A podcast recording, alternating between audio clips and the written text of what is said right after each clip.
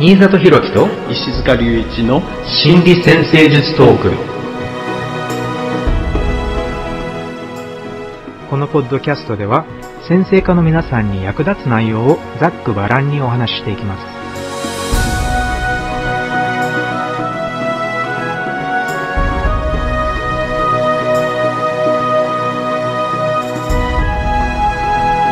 はい、皆さんこんにちは、新里弘樹です。こんにちは、石塚隆一です。よろしくお願いします。はい、今日のテーマは出生図と自分に合う職業です。はい、いわゆる職業占星術というか適職発見の占星術というそういう感じですね。はい、ホロスコープをカウンセリングの道具として使用するっていうのが、大体ね、心理占星術家の、占星術の使い方なんですが、このコンサルテーションっていうのを1時間や1時間半ぐらい行っていく際に、職業について話すっていうのはとても重要な部分ですよね。はい。やっぱりね、人間はこの集団の中で、活動しているのでね、その集団の中でどんな役割をするかっていうか、立場をね掴んでいくか、そういうところっていうのは、その人の存在の基準になっていくっていうかね、そういう部分もありますよね。社会におけるアイデンティティっていうかね、自己表現の方法っていうのが本当にその人の仕事っていうのがものすごく大きいんじゃないかと思うんです。はい。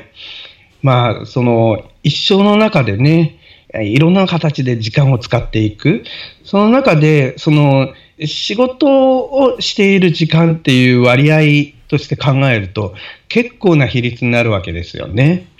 で、結構こういう言葉が、英語ではあるんですけど、私たちは私たちが行うことだ。We are what we do っていう、そういう言葉があるんですが、それがやっぱり、ライフワークとか、ね、適職とか、転職とか、そういう言葉を使うときに、やはり、では、そういうふうに仕事を通じて、最も、自分の可能性っていうのが最も強く表せるのかなっていう、そういうことを思わせる言葉だと思いました。はい。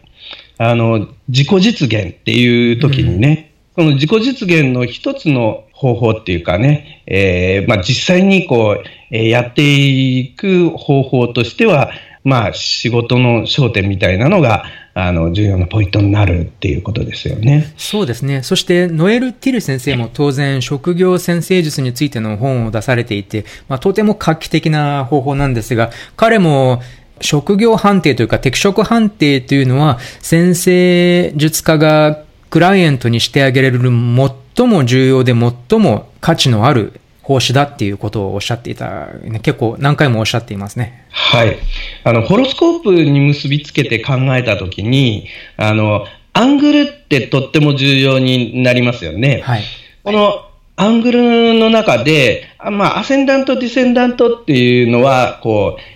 対人関係とかね、関係しやすいんだけど、それとともにこの MCIC の軸っていうのは、職業とかね、そういう方向へ成長していく、そういう部分に、関わるかもしれない。ということは、そのホロスコープの中でも、とっても重要な、ポイントとして、これは MC を職業っていう風な形でね、結びつけていくとね、アングルの重要性っていうことで、とても見えてきますよね。そうですね。そして、まさにこの MC に焦点を当てた、MC 拡張法、またはミッドヘブン拡張法っていう名前で、ティル先生が適職判定のプロセスっていうのを、本当にたくさんの、何万っていう数のホロスコープと、そして、コンサルテーションの何十年の経験をもとに、これを編み出して、で、たくさんの先生方たちに教えてこられたわけなんですが、ただ、この方法、MC 拡張法と、もっと他の従来の職業占星術みたいなのの共通点とか違いとかっていうのをちょっとお話しするのも面白いんじゃないかなって思いました。あ、そうですね。その辺の違い見ていくと、もちろん、ノエル・ティル先生もね、これまでのね、いろんな先生術の方法も考慮されながら、この、MC 拡張法を作っていったので、そうですよね。でもまあそこからこう出てきているところがあるから。ティル先生一冊本が出ていますよね。日本語でティル先生が編集した、5、6人の先生家がそれぞれの適職判定の仕方っていうか、そういう感じの考え方を述べている本が一冊出ていますよね。はい、はい。魔女の A ブックスからね、出ていますね。ね、はい。で、こちらは石塚先生の方がだいぶお詳しいと思うんですが、割と職業先生術だと自然と、まあ仕事、従来の先生術で仕事のハウスだって言われている6ハウス、そして10ハウスの重視っていうのが結構そこら辺から始まるんじゃないかなって思うんですけど、何かここら辺からちょっと紹介できるような、何か他のメソッドみたいなのはありますか？はい。っていうか、その、職業先生術ってもうずっと昔から考えられていて、で、例えばその古典の頃にね、いろんな先生術のそのテキストとかにもこの職業のね方向性っていうのは重要なポイントとして挙げられているんですが、なかなかそういうのをねこう見ていくのも面白いかもしれないんですよね。例えばウィリアム・リリーとかは職業を考えるときに水星、金星、火星のうち、まあどの天体が強調されて働くだろうかっていうところをこう焦点を定めて、でそれから組み立てていくような、考え方をするんですが、つまり個人天体の水星、火星、金星の中でどれが一番強力に現れるかっていうことを考えていくっていうことですか？そうですね。だから古典先生術って例のディグニティのそうですね、数字をこう使いながらとかね、そうやってその天体の強さを判定するとかね、そういう概念があったり、それと結びつけてね、そうやって考えていったり。あとこのノエル・ティル先生のね、MC 拡張法の中にも、オリエンタル天体っていうのが出てくるんですが、これはもうその古典の頃から、それこそこのウィリアム・リリーとかも、まあオリエンタル天体とかにも、注目しながらね、そういうのを選んでいったんです。ウィリアム・リリーの場合は、水星とか金星とかの方に余計注目するような形なんですけどね。なるほどね。っていうことは、オリエンタル天体という考え方は、そこら辺からの、もっと古い時代からまだ残っている強力な表示だっていうことですね。そうですね。はい。あと、やっぱりこの、まあ、近代ね、現代の先生術、発展していく中で、職業先生術っていうところで、特に職業カウンセリングに先生術を利用していく、その、参考になるようなね、方法論としては、このランツっていう人がね、先ほど紹介した本の中にも、このランツのね、こう、方法論っていうのが、まあ、これは、とっても古い本なんだけど、それ改めてね、その90年代にその本の中でね、再現して再版していたわけなんですけど、このランツの方法論、まあいわゆるその職業のハウスって言われる10ハウスとか6ハウス、2ハウス、地のエレメントに関係するハウスに注目しながら、方向をこう見つけていったっていうやり方なんですけどね。そういえば、ドナ・カニンハムさんいますよね。先生家の、ちょっと結構最近亡くなられた方なんですけど、その方がマウンテン・アストロロジャー雑誌に適職判定、彼女が行う適職判定のやり方っていうのを書いてあって、やっぱり彼女もこの地のハウスですね、2、6、10ハウスを重視して、そこに何があるかっていうことから、適職っていう考え方につなげていくっていうのなので、おそらくそこら辺から来ているんでしょうね。そうですね。だからまあ、そのあたりの考え方の大元をこうまとめたような形かもしれないですよね。はい。なるほど。そして、そういった、おそらくもっと他にもいくつかあって、で、そういった考え方があって、それをさらに進化させたっていう感じがするんですが、この MC 拡張法っていうのが、で、本当にたくさんのケース例っていうのがティル先生のウェブサイトでも出ていますし、そして、ティル先生のボケーションズっていう本でも出ているんですけど、本当に実践しながら、やっぱりこれはすごいなって思うぐらい面白い、ぴったりとしっくりくるプロセスなんですが、ちょっとね、まあ、この短い時間でどれだけ伝えられるかっていうのは分かんないんですが、ちょっといくつか分かりやすい要素みたいなのを紹介していってもいいかもしれませんね。はい。まずね、この、ミッドヘイブン拡張法と従来のやり方のとっても大きな違いみたいな、あるいはね、その、適色っていうことについての考え方のポイントとしてね、言えるそうなのは、はい、これ、多分ね、占星術の使い方っていうのかな、その、象徴だから、まあ、みんな、その象徴っていうのは、それぞれいろんなテーマがあるんだけど、その象徴を使いながら、ホロスコープのその全体を充実させていくためのこう方向性みたいな、ものをこう見つけていく、そういう視点があるんではないかなと思うんですよね。例えば従来の占星術のやり方で見てったときに、特に重要な天体をこう選んで、その天体に関連する職業とか考え始めるわけなんですよね。それも一つ方法かもしれないんです。そうすると、ホロスコープの中の大部分は、その別の方向を示すことになるかもしれない。っていう。強い天体だけじゃなくてっていうことですか？そうです、そうです。うん、だから、強い天体をこう中心に考えるとか、あるいはあと職業の、まあ、イメージとしてね、何か、一つ具体的ななんか職業の名前それをこう探していくっていうよりは、その、充足すべきこう方向性をこう見つけていくみたいな、概念としての考え方、うんそれがとっても重要な気がするんですよね。これはやはりティル先生が使っている職業系統っていう考え方が重要なんじゃないかと思うんですが、はい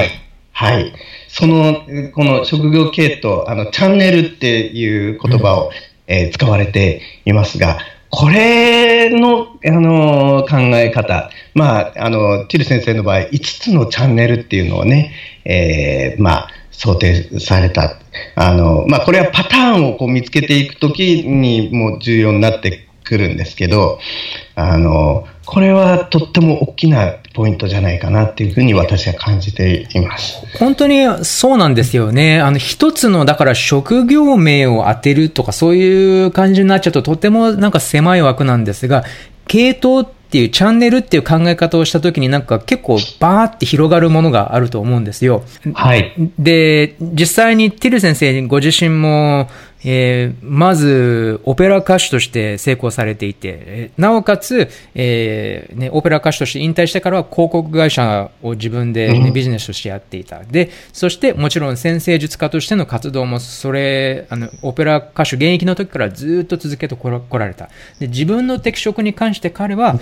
自分はこの獅子座の月がサンハウスにある獅子座の月、これだけだって。だからこれがこの、まあ、自己表現ができるね、ドラマチックなコミュニケーション、ドラマチックなコミュニケーターであるっていう、それ、つまりこれはコミュニケーション系統がとても、まあ、情熱的にドラマチックになったものなんですよねって。で、つまりその系統って考えると割と全部しっくりくるんですが、職業名っていう考え方をしちゃうと、これらの3つは全然つながってないから、なかなか、じゃあ何が正しいんだろうっていうふうになっちゃうんですよね。はい。はい。で、かといって、その伝統占星術のようなやり方で、例えばホロスコープのうちの一つの天体を選ぶとか、その MC からね、考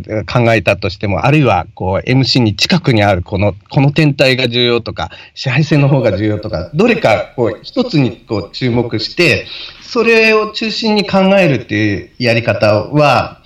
他の天体のその、重要度が薄れてしまうかもしれないんですが、多分今現代のねこう社会になって、多分人々は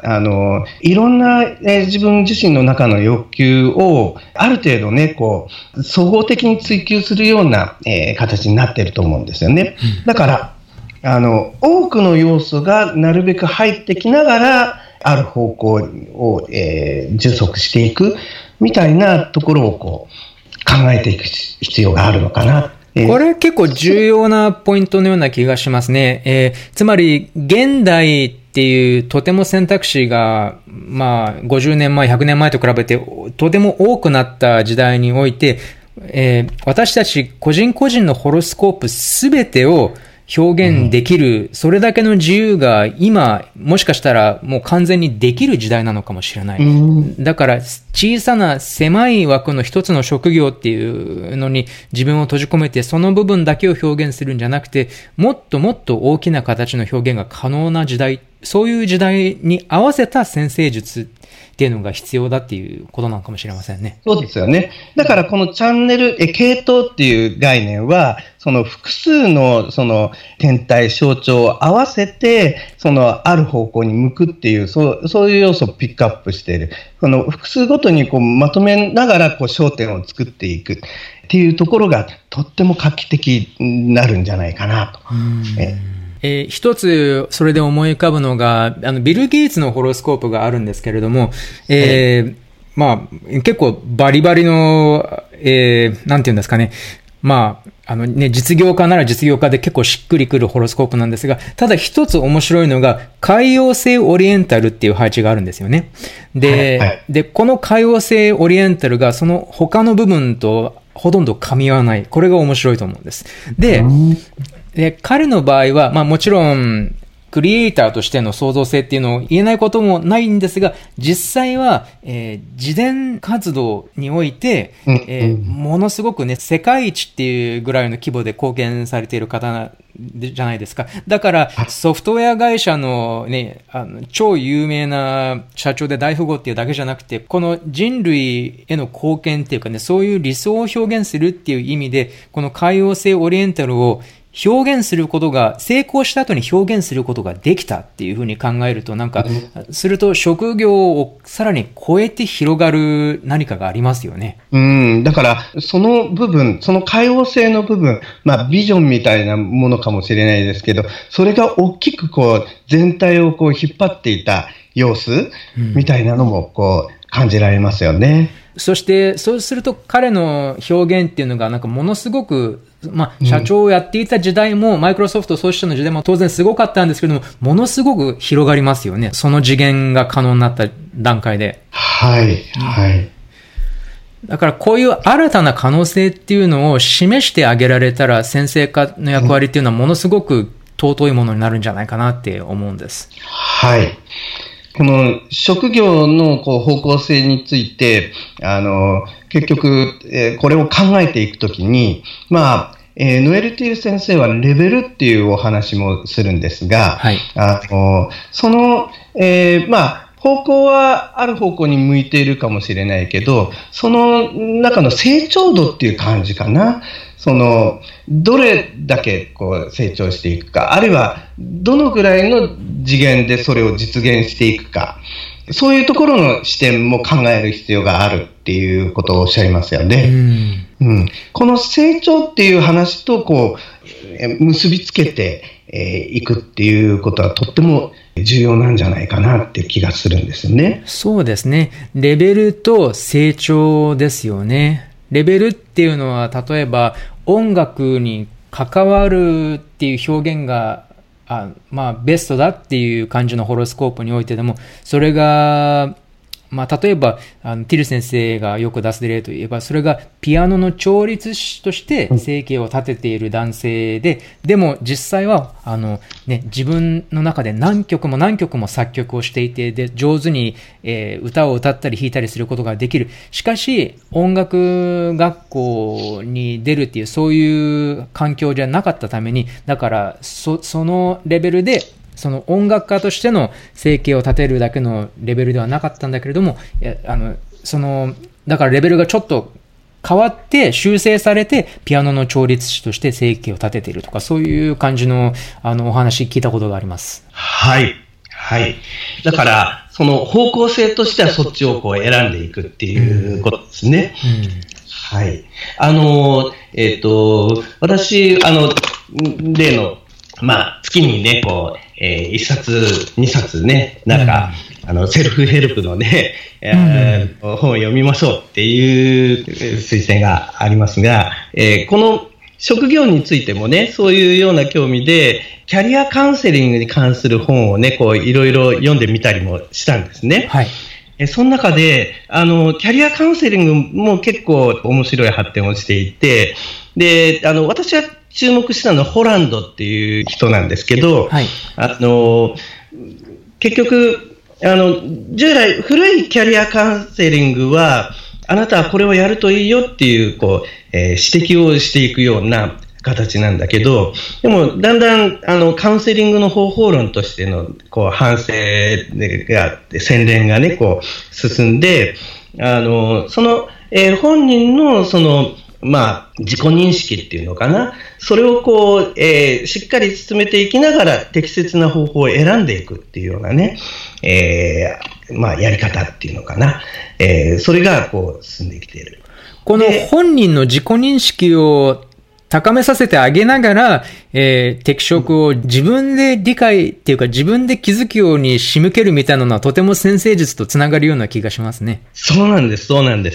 だからとってもわかりやすいんじゃないかなと思って考えてたんですが、それはぜひ読んでみたい本です。はい、ホランドさんのアプローチっていうのがなかなか面白くて、でこれはいろんな人の人格っていうか特徴のタイプを6つに分けて。でそれ6つに分けるって言ってもそれぞれが一つ一つに当てはまるっていうわけじゃなくて、その6つの指標の、どれがどのぐらい強調されているのかなっていうところで考えていくようなんですけどね。で面白いのはそれだけじゃなくてね、じゃあその人が成長していく環境についても同じような方向の6つの指標で、どんな環境にね、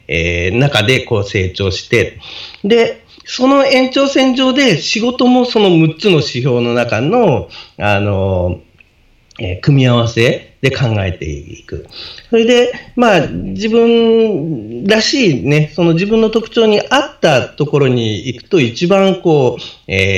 の人のね、特徴を発揮できやすくなるっていうような、考え方をするんですけど、それがその成長のプロセスみたいなのもね、考慮しながら、それを使っていくっていうのとっても参考になるかなと思ったんですけどね。すごく参考になりそうですね。結構この6つのタイプみたいなのがもしかしたら、MC 拡張法における職業系統、職業チャンネルとかともしかしたら共通点とかあるのかもしれませんね。そうですよね。だから、ティル先生の方も5つのチャンネルですけどね、1つ増やして6つのチャンネルにしたら、ぴったり重なっちゃうかもしれないですよね。結構共通点ありそうですね。そうですね。面白そう。で、このティル先生の方法論で面白いのが、これ、適職判定をするときには、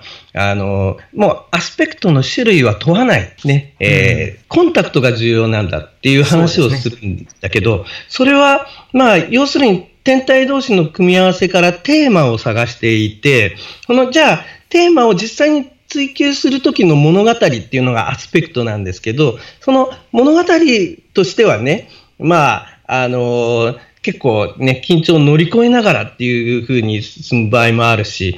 いろんな形で進む場合があるんだけど、それはそこの話っていうような形で、切り離して、まずは強調されている方向、テーマを見つける。っていうようなね、アプローチをしますよね。その成長の話を追っかけていくっていうところで考えると、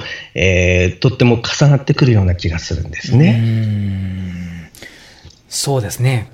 ぜひ私もちょっとホランドのキャリアカウンセリング方法論ちょっと読んでみたいと思います。はい、月一の読書に加えてみます。はいはい、結構今回たくさん皆さんから質問をいただいているんですが、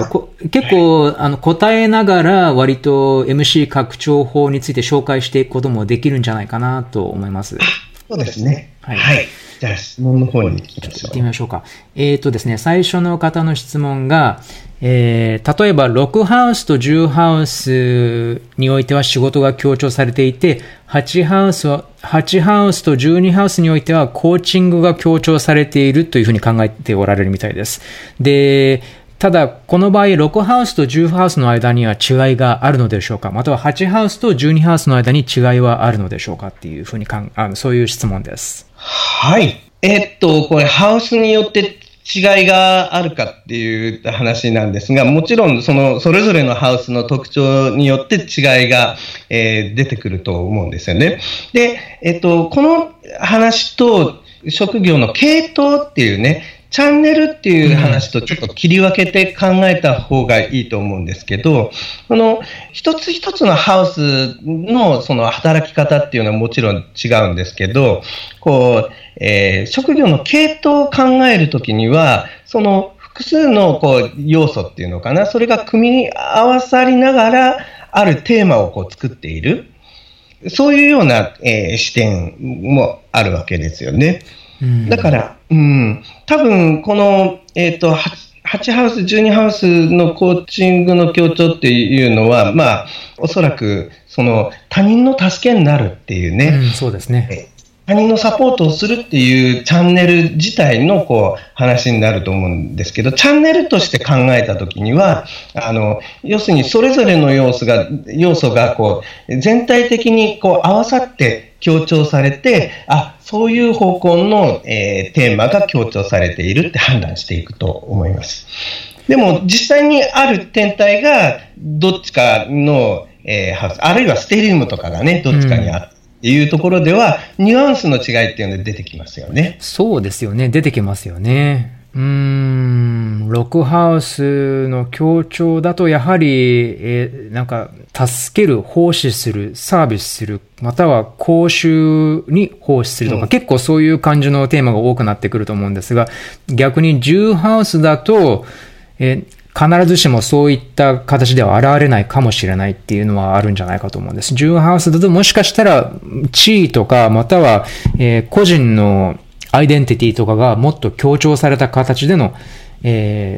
仕事になるかもしれない。実際にパフォーマンス系統とかだと多分10ハウスの強調っていうのも結構あるんじゃないかなと思うので、ちょっとだからニュアンスは違うんじゃないかなって思います。そうですよね。ロックハウスって言ったらどっちかというと目の前の現場の作業みたいな形かもしれないし、10ハウスっていうのはちょっと遠くから見えてくるっていうか、遠くから見えるだけのね、遠くから見えるだけのレベルっていうのがちょっとあるかもしれませんね。あるいは時間をかけて積み上げていくとかね、そういう部分が入ってくるかもしれないです。そして8ハウス、12ハウス。これは多分ここでコーチングって質問されている方がおっしゃってるのは、よく月が8ハウスにあったり、月が12ハウスにあると、ティル先生はこれはカウンセラーのポジションだっていう、カウンセラーの位置だって、配置だっていう言い方をよくされるので、多分ここら辺から来ているんだと思うんですが、ただ、だからといって、12ハウスといえばコーチングかっていうと、そうでもないので、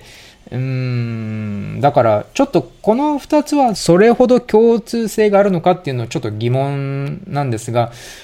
8ハウスが割と他の人のためっていうのは結構、どちらかっていうとそれは8ハウスの方が結構しっくりくるんじゃないかなって思います。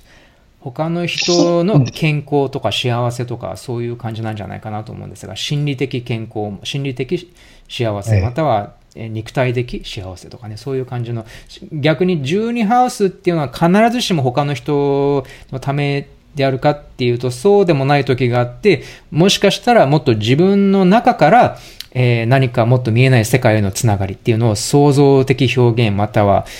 美的表現とかそういう形で表すっていう現れ方もありますし、または逆にもっと大きな機関、ね、大きな組織とか政府機関の中に隠れながらその一部として活躍するとか、そういう表現もありますから、やっぱりここでもニュアンスの違いっていうのは結構出てくるんじゃないかなと思います。そうですよね。だから、8ハウスの場合、どっちかというと、この相手、この人、あの人って焦点が定まって動くような感じがあるかもしれない。それに対して12ハウスっていうのは、例えば心理的な理解って言っても一般的に人間っていうのはこういうふうに考える、感じるものだとか、こういう時にはこういうふうに心が動くものだっていう、その一般的な理解を背景に持って、それを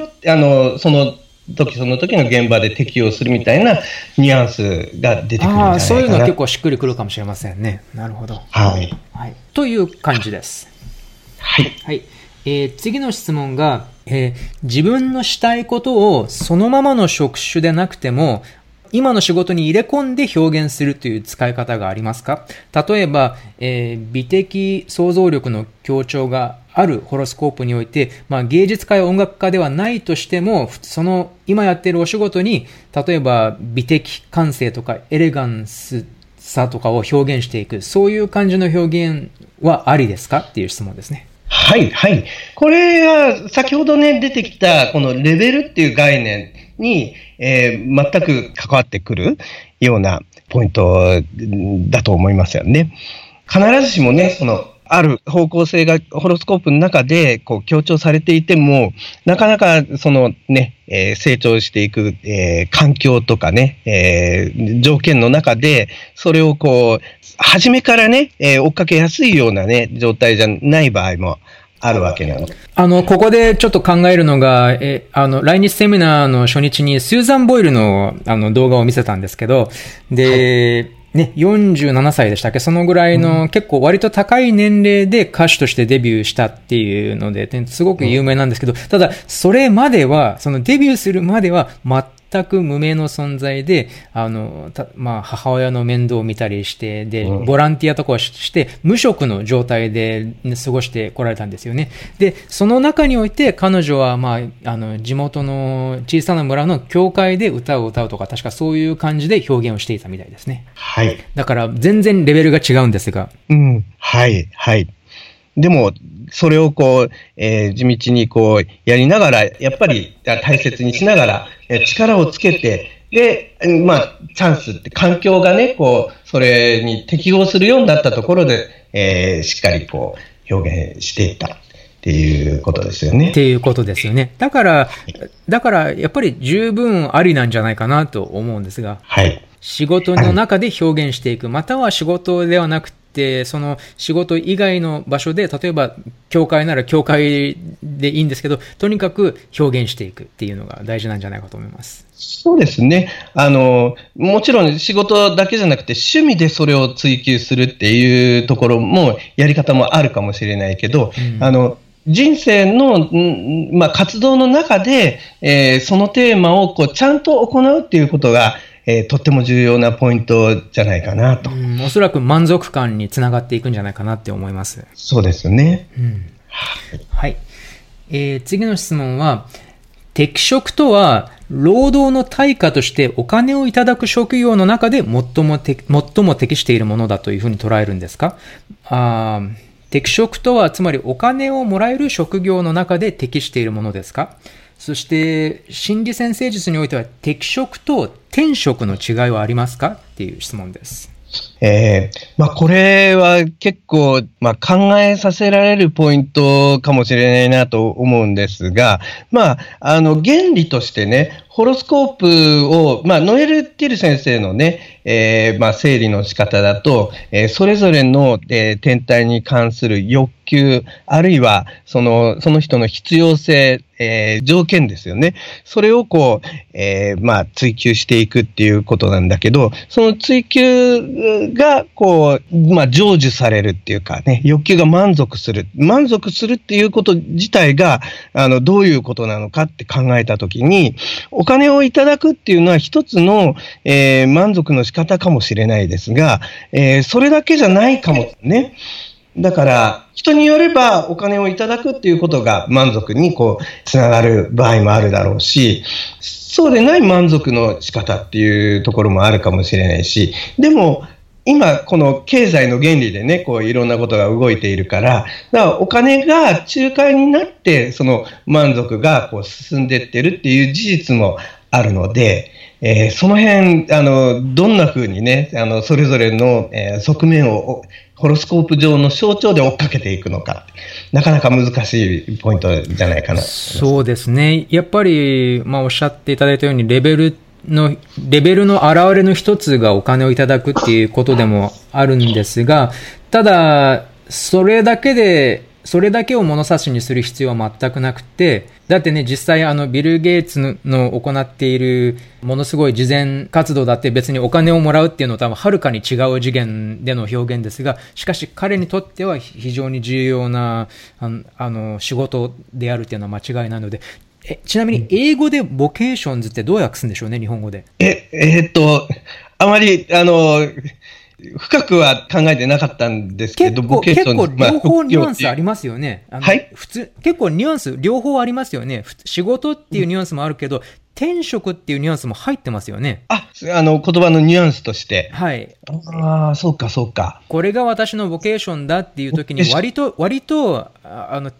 適職っていうレベルもあるけど、やっぱり転職っていう感覚もあると思うんですよ。なるほど。キャリアっていう言い方もありますよね。そうですね。キャリアだともう確実に割と仕事、職業っていう感じがするけれども、ボケーションっていうと、そこにちょっと何か転職っぽさが加わるみたいな、そういうニュアンスあると思います。はい。あとよくその英語の中では、こういうテーマを話しているときに、コーリングっていう言葉がよく出てくる。ありますね。うん。これは結構日本語でライフワークとかいうのと同じですか？はい。そんな感じかな。ライフワーク？うん。そのコーリングっていうのも、私も英語でどんな感覚で皆さん使ってんのかなっていうのが。コーリングは本当に、これが転職だっていう、まさしくそういう感じです。転職って感じします。神様に呼ばれるみたいなイメージでしょうかね。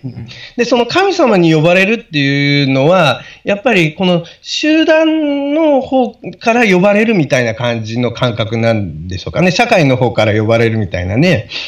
はい。この場合は一番最初の神様から呼ばれるっていうか、そっちの感覚です。うん。そうですよね。だから自分がこれやりたいっていうよりも、その呼ばれている感覚ですよね。そう。これをやるべくして生まれてきたんだっていう、それぐらい強い感覚です。そうですよね。だからどっちかっていうと。個人天体の話よりも、なんていうのかな、社会天体の話の方か、あるいはもっと遠くの天体の話なのか、でも個人天体、社会天体の話じゃないかもしれないですけどね。いや、でも割とありかもですよ。だってほら、モーツァルトのホロスコープとか見てると、海王星であったり天王星であったりとが確かものすごく強調されていたはずなんですけれども、彼はまさしく音楽がコーリングでしたからね。で、危機迫るほどの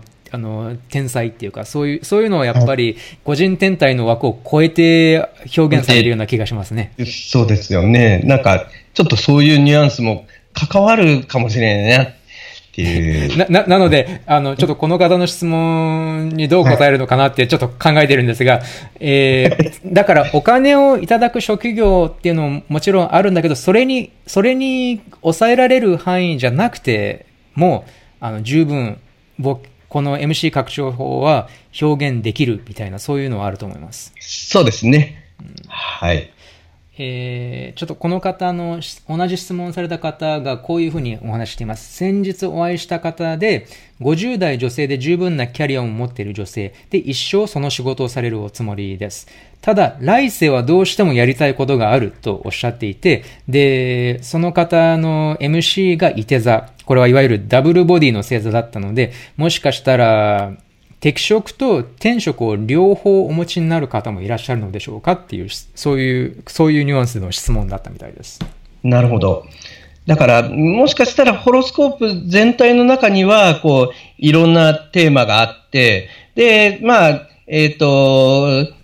今回の人生の中では、その中のある部分でね、キャリアを積んで、しっかり動かされて、成功されているようですが、でも、その別の部分のテーマも、どっかに、職業として、仕事としては追求してなかったけれど、なんか、あるのかもしれないですよね。だからまだ表現しきれていないことがあるって多分感じているから、そういう発言が出るんでしょうね。かもしれないですよね。で、そこら辺で、じゃあこういう可能性はどうですかって提示してあげられたら、来世まで待たなくてもいいので、素敵なコンサルテーションになると思うんですが。はい。ね、そうです。という感じです。はい。はい、では次の質問。1ハウスや4ハウスの協調はどんな職業の傾向と考えますか？1ハウスと4ハウスなどの協調はどんな職業の傾向と考えますか？さらにこの方が以前職業につながりやすいハウスとつながりにくいハウスがあるっていうお話があったと思うんですが、この1ハウス4ハウスっていうのはつながりにくいハウスでしょうか？という質問です。つながりやすいかどうかっていうところでは、それぞれの表現の仕方があるような気はするんですけどね、1ハウス4ハウスについてね。ちょっと可能性がこの質問された方もちょっと上げていて、はい、例えば1ハウスはじゃあ自分でしたりする職業とか、またはタレントさんとかモデルさんとか自分自身を目立たせるような自己表現なんでしょうか。そして4ハウスは不動産とか宿泊とか、保育や心理セラピストなどなんでしょうかっていう質問です。はい、それズバリそうだと思います。その通りです。はい、そういうところも象徴だからもっとね、バリエーションは考えられるかもしれないですけどね。要するに要点はそこですよね。1ハウスが自分自身の強調っていうふうに捉えたらそうなのかもしれませんね。ただそうですね、あんまりこの2つのハウスに落ち着く職業判定の例を見たことがないので、多分、例えば自己表現っていうのが重要な要素になっているみたいな、そういう感じでの現れ方なのかなっていうふうに思うんですが、で、4ハウスの場合は割と家に関わる何かとかね、そういう現れ方ありますよね。はい。あと、1ハウス、4ハウスっていうのが、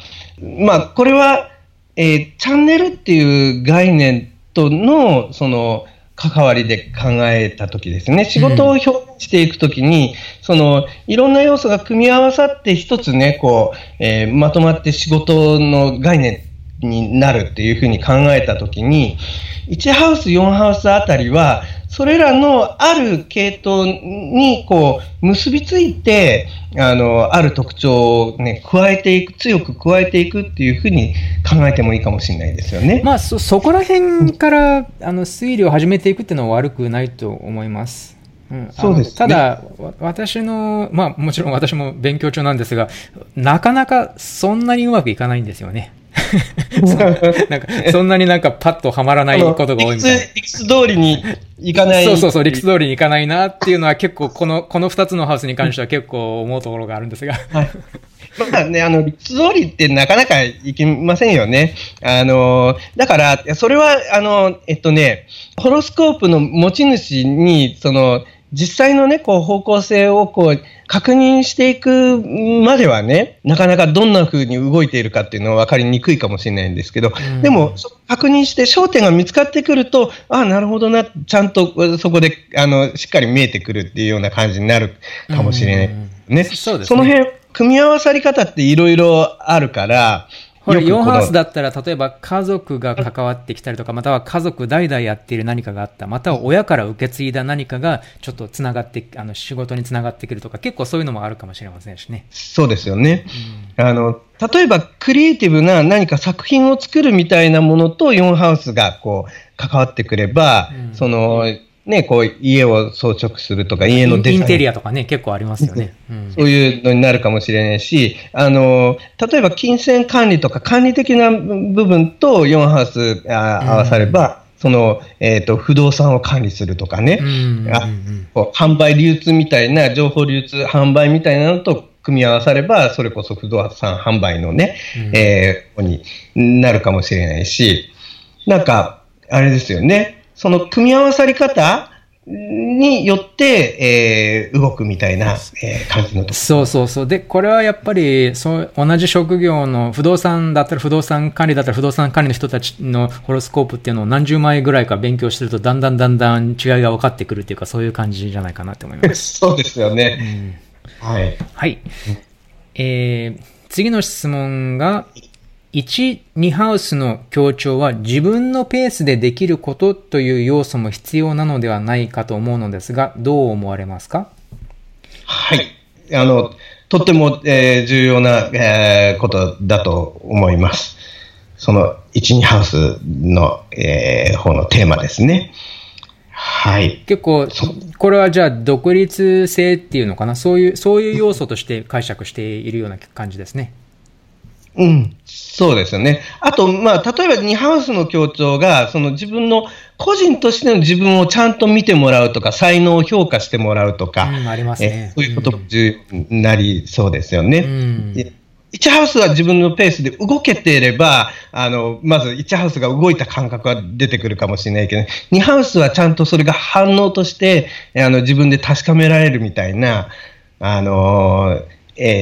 ところもあれですよね。そうですね。それぞれ1ハウスの月だったら、まず自分流のやり方でできる仕事っていうのが重要で、2ハウスの月だったら割ともっと人に見てもらえるような、人に見てもらえて評価を受けるような仕事の方がいいとか、そういう言い方されますからね、ティル先生も。そうですね。うん。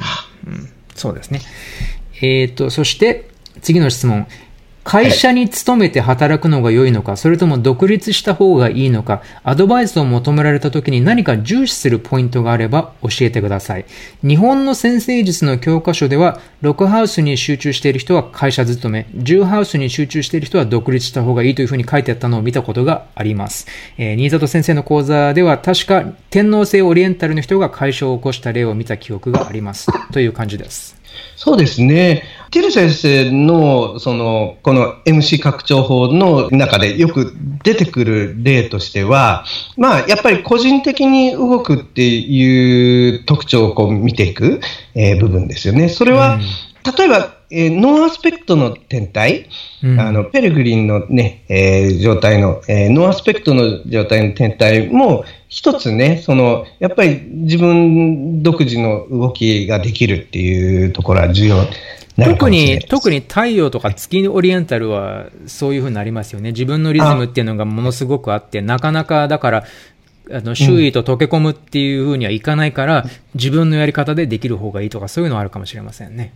そうですよね。はい。スティーブ・ジョブズがこれのものすごくいい例なんですけど、確か彼は太陽も月ももう一個ぐらい全部ペレグリンで、で、若い頃は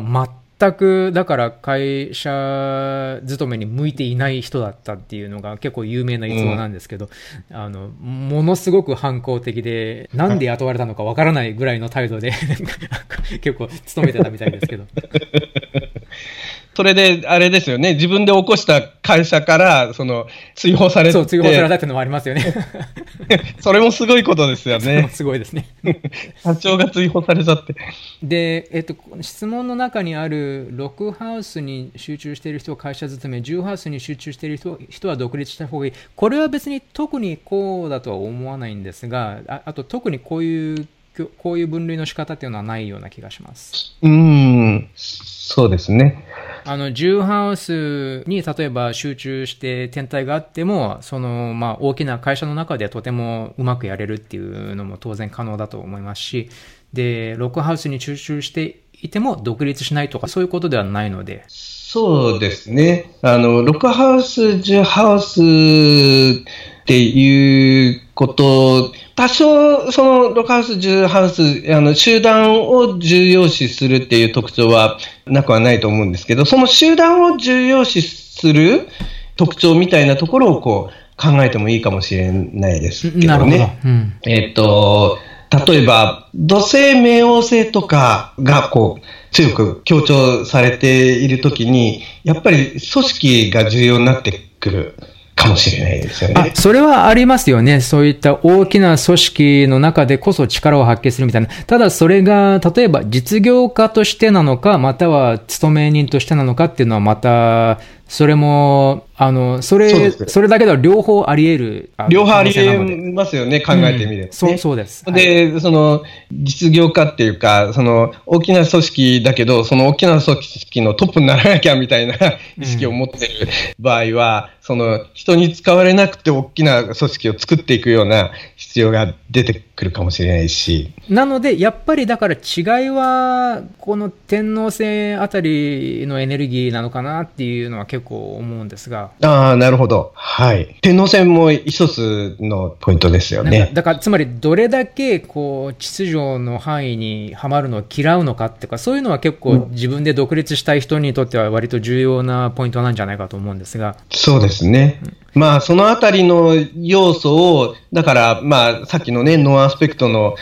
話もそうかもしれないし、 そういう要素をこう総合的に考えて、そういう部分の強調がとっても強ければやっぱりね独立してこう動いた方がいいだろうしっていう判断になっていきますよね。ですよね。あ、ただやっぱり実業家の中でもだいぶ性格の違いがあると思うんですが、割とちゃんとしっかり協調性を持っていて会社勤めで成功していながらまた新たな可能性を見出して独立するっていう人もいるでしょうから、だからそういう、そうですね、もうちょっと私もこれから勉強していきたいと思います。こういった方向性については果たして天王星がメインなのか、もうちょっと他の何かがあるのかっていうのは私も結構興味あります。ただ、はい、ここの部分っていうのはその一番重要なポイントではないかもしれないですよね。なるほど。だからそのやっぱりそれはそっちの方が効果的に自分自身のテーマっていうか欲求をこう充足できるっていうそのニュアンスはあるかもしれないけど、でも、じゃあうまく組織の中でそれをできるようになっていく力をつけた方が早いかもしれないし。あ、そうですね。つまり現実の背景とか環境っていうのは必ず見なきゃいけないですよね。なんでかっていうと、もし会社自身がちゃんとチャンスを与えてくれる場所で、とても良い環境だったら、じゃあそのままそこで上り詰められるだけ上り詰めるっていう考え方もありますし、ただ逆にものすごく閉鎖的な環境で自分がもういるだけでストレスになるみたいな、そういう状況だったら、そしたらそこにずっといながらなんか病気になってしまうよりは独立した方がいいかもしれないっていう、そういう現実問題っていうのはありますよね。ですよね。はい。はい。という感じです。はい。次の質問。MC がダブルボディのサインだと2つの方向性、例えば同時にまたは時間を置いて2つの方向性を考えると理解しています。ただこれだとインターセプトで10ハウスの中にインターセプトされているサインがあって、つまり10ハウスのルーラーが2つあるときとの違いはありますか？まあ、違いっていうところで考えればもちろん違いがあるわけですけどね。複数の方向性を考えるといいっていう、その大まかなテーマとしては、どっちも複数を考えるといいとは思うんですけどね。複数考えるときありますよね。インターセプ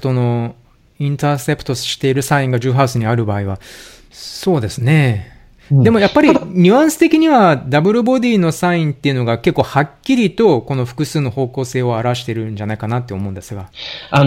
ブルボディの場合はその一つに集中しない方が効果的にそのなんていうかな応用力をつけるっていう部分が多分そのダブルボディの際のテーマにあると思うので、その一個に集中しているとその応用力をつける部分が変化をつける部分がその、あんまり活性化しなくなってしまうというか、そういうところもあるかもしれないですよね。ないですよね。そういうような変化をこう意識的に作ることによってそのサインの動き方っていうのかな、刺激していくっていうふうに考えてもいいかもしれないですよね。なるほど。そして、普通のサインが、ちなみにダブルボディサインはご存知のない方のために双子座、そしていて座、そして魚座なんですが、2つの体を持つサイン、この3つなんですが、それでない MC のサインが、10ハウスにインターセプトされているサインを持っている場合、そうですね。時々よくあるのは、その2つのルーラーが見事にちゃんと融合して1つの可能性を示すっていうのは結構あるんじゃないかなって思うので、だからこの場合はどちらも2つっていうのもあり得るんですが、もしかしたら1つかもしれないとかね、そういう感じかもしれないですね。そうですね。それこそ、MC 拡張でね、その、ディスポジターをこうやって追っかけていって、うん、ほんで、ディスポジターの流れ自体も2つできてきちゃってとかね、いう形だったら、うん、その、この2つをこう、両方ともこう、何かね、それぞれをこう、充実させる方法を考えるといいかもしれないっていうことだけど、その2つがそのディスポジターの流れの中でつながって、で、1つのチャンネルをそこで示すような感じになってきたらね、それ一つでも大丈夫かもしれないですよね。そうですよね。この次の質問とつながっているので、今読んじゃいます。MC がダブルボディのサインでない場合は、一つの仕事に打ち込んだ方が良いと考えますか？で、で、これで、この二つの質問結構共通していると思うんですが、要は、現実のクライアントの現状を見て、で、表現されていない可能性っていうのが明らかにホロスコープに示されている場合は、やっぱりちょっとそれは指摘するべきポイントだと思うんですよ。うん、なので、はい、もしかしたらそれはダブルボディであるなしに関わらず、そういった表現されていない、ホロスコープが表している表現されていない才能とか能力とか可能性っていうのがあるんだったら、じゃあそれはどうするのかっていうのはやっぱり、ちょっとした方がいい会話じゃないかなとは思うんです。そうですね。それからダブルボディのサインで本人が一つに集中したい場合はわざわざ二つ選ぶ必要はない、必要もありませんしね、うん、要するに仕事の中ではそのいろんな応用力をそのある仕事をそのままで使える表現できるような仕事も種類としてねあったりするでしょうから、だから現れ方の違いがありますよね。もしかしたら、キャリアの最初の半分を一つのことをやって、それが満足して、それが完成したみたいな感じになったら、はい、その次の方向性を一筋にこう打ち込んでいくみたいな、そういうのもありえますからね、ダブルボディでも。ありますよね。うん、だから、これは必ずしも、だから、ダブルボディだから、こう、二つをこう、追求しなくちゃいけないとか、じゃあダブルボディでないから一つに集中しなくちゃいけないっていう話、そういう話じゃないんですよね。これって結局こう心理先生術のアプローチとしてね、ホロスコープから先に条件を決めるんじゃないような気がするんですよね。そうですね。そのいい例ですね。ホロスコープでなんかちょっと先入観を形作っちゃいけないみたいな、そういう感じですね。うん、そう。だからその辺はその条件としてそこまでホロスコープから特定しないっていうところがポイントかもしれないですね。そうですね。なんかよくある例では、例えば野球選手とかがいて、で、野球選手の選手生命が大体終わりに近づいてきたら、それまでは当然野球一筋なんですけど、それから終わった後は、例えばじゃあコーチになるとかね、監督になるとかね、そしたら今度は監督として一筋にやっていく。もしかしたらそれがダブルボディサインの現れ方なのかもしれない。しかし当然それは選手時代は選手としての仕事に打ち込んで、監督時代は監督としての仕事に打ち込むっていうわけですからね、という感じじゃないかと思います。はい。最後の質問です。はい。オリエンタル天体の重要性について、例えば海洋性がオリエンタルの時、仕事の方向性がアート系の場合は共鳴しますが、事務管理系の場合はそれでもどこかで海洋性の要素を発揮する必要があると考えますか？いや、もちろんね、この海洋性の要素をうまく活かしていくと良いと思いますし、そのいろんな仕事の中でそれをやることはできると思うんですよね。そうですよね。あと先ほどのビル・ゲイツのお話もね、すごくいい例だと思うんですが、つまり、もし仕事以外の中で自分のビジョンっていうのを刺激する何かがあるんだったら、それは積極的に仕事以外のところでも、発揮していけばいいんじゃないかと思うので。はい。だから、そのビジョンっていうのが、事務管理をやるときに、その動機づけとして大きく引っ張ってくれるかもしれないですよね。で、例えば同じ事務管理系でも、もしかしたら、そのビジョンをより刺激してくれるような会社に勤めるとかね。そうですよね。なのでやっぱり重要だと思います。だから、どこかでちゃんと表現できているべきだと思うんです。はい。という感じですね。割とだからいろいろいい質問を、ね、いただいたと思うんですが、ね、その中でいろいろちょこちょこっとですが MC 拡張法のテクニックに関してもお話できたんじゃないかと思います。またね、ものすごく深いテクニックなのでもう本当に何千枚っていう数のをこなしながら練習していくべき内容なんですが、またね、これもちょっと皆さんの参考になればいいなと思います。はい、はい、この話が皆さんのね、このホロスコープの解説のね、中で役立っていけばと思います。はい。ありがとうございました。ありがとうございました。